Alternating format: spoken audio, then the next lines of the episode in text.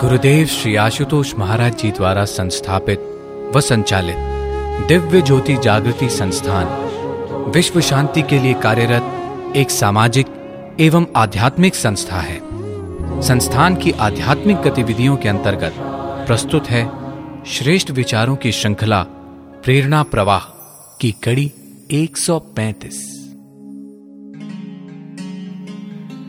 बोलिए, श्री सदगुरु महाराज जी की जय, सच्चे दरबार की जय।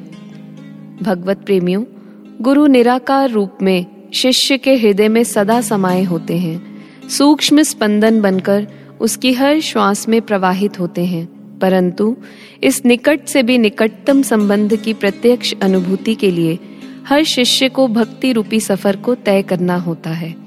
यह भक्ति मार्ग का चरम उत्कर्ष है कि जब शिष्य को पल प्रतिपल, जीवन के प्रत्येक क्षण में अपने हर कर्म, हर आचार, हर विचार में अपने गुरुदेव की उपस्थिति अनुभव हो। जैसे, संसार में किसी भी क्षेत्र में विशेषज्ञता हासिल करने के लिए उचित मार्गदर्शन, निरंतर प्रयास, लगन, एकाग्रता और अथक परिश्रम की आवश्यकता है, इसी प्रकार आध्यात्मिक उन्नति के लिए भी, लक्ष्य सिद्धि के लिए भी इन सभी गुणों की आवश्यकता होती है। परंतु, अक्सरा देखा गया है कि आध्यात्मिक प्रगति के लिए एक व्यक्ति इतना उत्साहित नहीं होता जितना संसारिक उपलब्धि के लिए। आध्यात्म का मार्ग हमें कठिन प्रतीत होता है।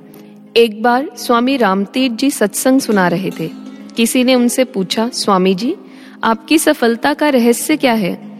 वे बोले मैं गणित का अध्यापक था तो मैं गणित के प्रश्न उतनी ही जल्दी हल कर लेता था जितनी शीघ्रता से उन्हें लिखता था। जानते हो कैसे? अभ्यास के कारण। मैंने गणित के विभिन्न नियमों को ऐसे याद कर लिया था, मानो मेरी उंगलियों के पोरों पर मौजूद रहते हों। अठारह अंकों का गुणांक मैं तुरंत एक क्षण में बता देता था, अभ्यास की बदौलत। ठीक इसी तरह, भगवान का मंदिर केवल घर के एक कमरे में नहीं रहना चाहिए, बल्कि दुकान में, सड़क पर, खाने पीने में, बोलने में, आराम करने में, हर समय वह मंदिर आपके हृदय में होना चाहिए। यदि मैं आपसे कहूँ कि मैं भय से, चिंता से, रोष से आज परे हूँ तो निरंतर साधना से ही इसकी प्राप्ति हुई है। एक समय ऐसा था कि मैं अत्यंत अंधविश्वासी था निर्बलता और अंधविश्वास के अत्यंत गहरे गड्ढे से अभ्यास ने ही रामतीर्थ को ऊपर निकाला है। यदि एक आदमी ऐसा कर सकता है तो आप क्यों नहीं? आप भी कर सकते हैं। भगवान श्री कृष्ण श्रीमद भगवत गीता में इसी सूत्र को बताते हुए कहते हैं, अथ चित्तम समाधातुम, न सकनोशी मई स्थिरम, अभ्यास योगेन ततो माम इच्छाप्तुम धनंजय। यदि तू मन को मुझमें अचल स्थापित करने में समर्थ नहीं है तो अभ्यास योग के द्वारा मुझे प्राप्त होने के लिए इच्छा कर। भगवान ने भी अभ्यास करने को कहा। मन को बार बार ध्येय में लगाने का नाम ही तो अभ्यास है। अभ्यास की सिद्धि समय देने से होती है। कहा भी गया है becoming an expert is a marathon not a sprint भाव, किसी विषय में महारत हासिल करना लंबी दौड़ है। ध्यान का अभ्यास निरंतर ही होना चाहिए। कभी किया, कभी नहीं, इससे लाभ नहीं होगा। कुछ लोग बहुत जल्दी निराश हो जाते हैं, हिम्मत छोड़ देते हैं, सोचते हैं तीन चार घंटे ध्यान करना, साधना करना, ये हमारे बस की बात नहीं। अगर कोई सोचे कि एक साधक बनने के लिए तो पूर्व जन्मों की ही भक्ति चाहिए, वह तो बहुत संस्कारी है, इसीलिए तो उसके ध्यान में इतनी प्रगाढ़ता है। तो ऐसा सोचना उसका सर्वथा अनुचित है। सर्वश्री आशुतोष महाराज जी कहते हैं, एक ब्रह्म ज्ञानी साधक के शब्द कोश में असंभव शब्द होना ही नहीं चाहिए। भगवान शिव ने भी कहा है, गुरु वको स्थितम ब्रह्म प्राप्यते। गुरु के वचनों से साक्षात ब्रह्म की प्राप्ति होती है। इसीलिए अपने गुरुदेव के वचनों पर दृढ़ विश्वास कर साधना में प्रवृत्त हो जाएँ।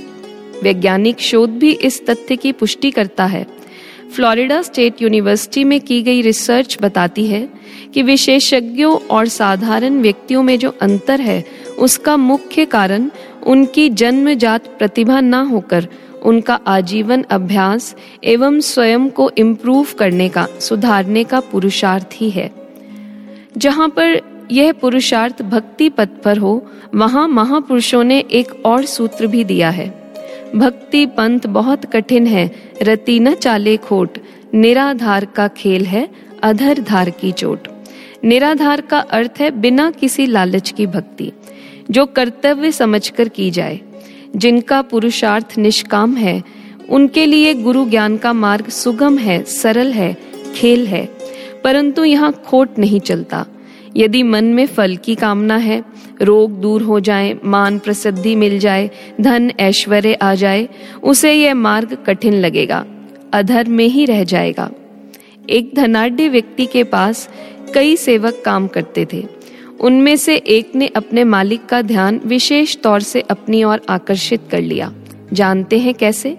काम तो वह भी सभी के साथ मिलकर, लगन और ईमानदारी से ही करता था परंतु उसके बदले में कभी अपने आप मेहनताना नहीं लेता था। जो मालिक दे दे, नहीं भी दे तो कुछ ना कहता। एक बार मालिक ने पूछ ही लिया, क्या तुम्हें अपनी पगार की चिंता नहीं होती? सेवक बोला, जी, वह तो नियमित रूप से मुझे प्राप्त हो ही रही है, फिर चिंता कैसी? मालिक ने आश्चर्य से पूछा, यह कैसे हो सकता है? मुनीम ने तो मुझे बताया कि कितनी बार तुमने पगार ली ही नहीं। सेवक हाथ जोड़कर बोला मालिक, आपकी प्रसन्नता ही मेरी असली पगार है। उससे मुझे इतनी तृप्ति मिलती है कि किसी और वेतन की आवश्यकता ही नहीं रह जाती। ऐसे साधक के लिए भक्ति का पथ अत्यंत सरल एवं आनंददायी है। एक बार गुरुदेव सर्वश्री आशुतोष महाराज जी ने एक शिष्य को समझाते हुए कहा, तुम भाग्यशाली हो कि इस महान मिशन में तुम्हें उसने चुना है। कि इसमें अपना सहयोग, अपनी सेवा दे सको।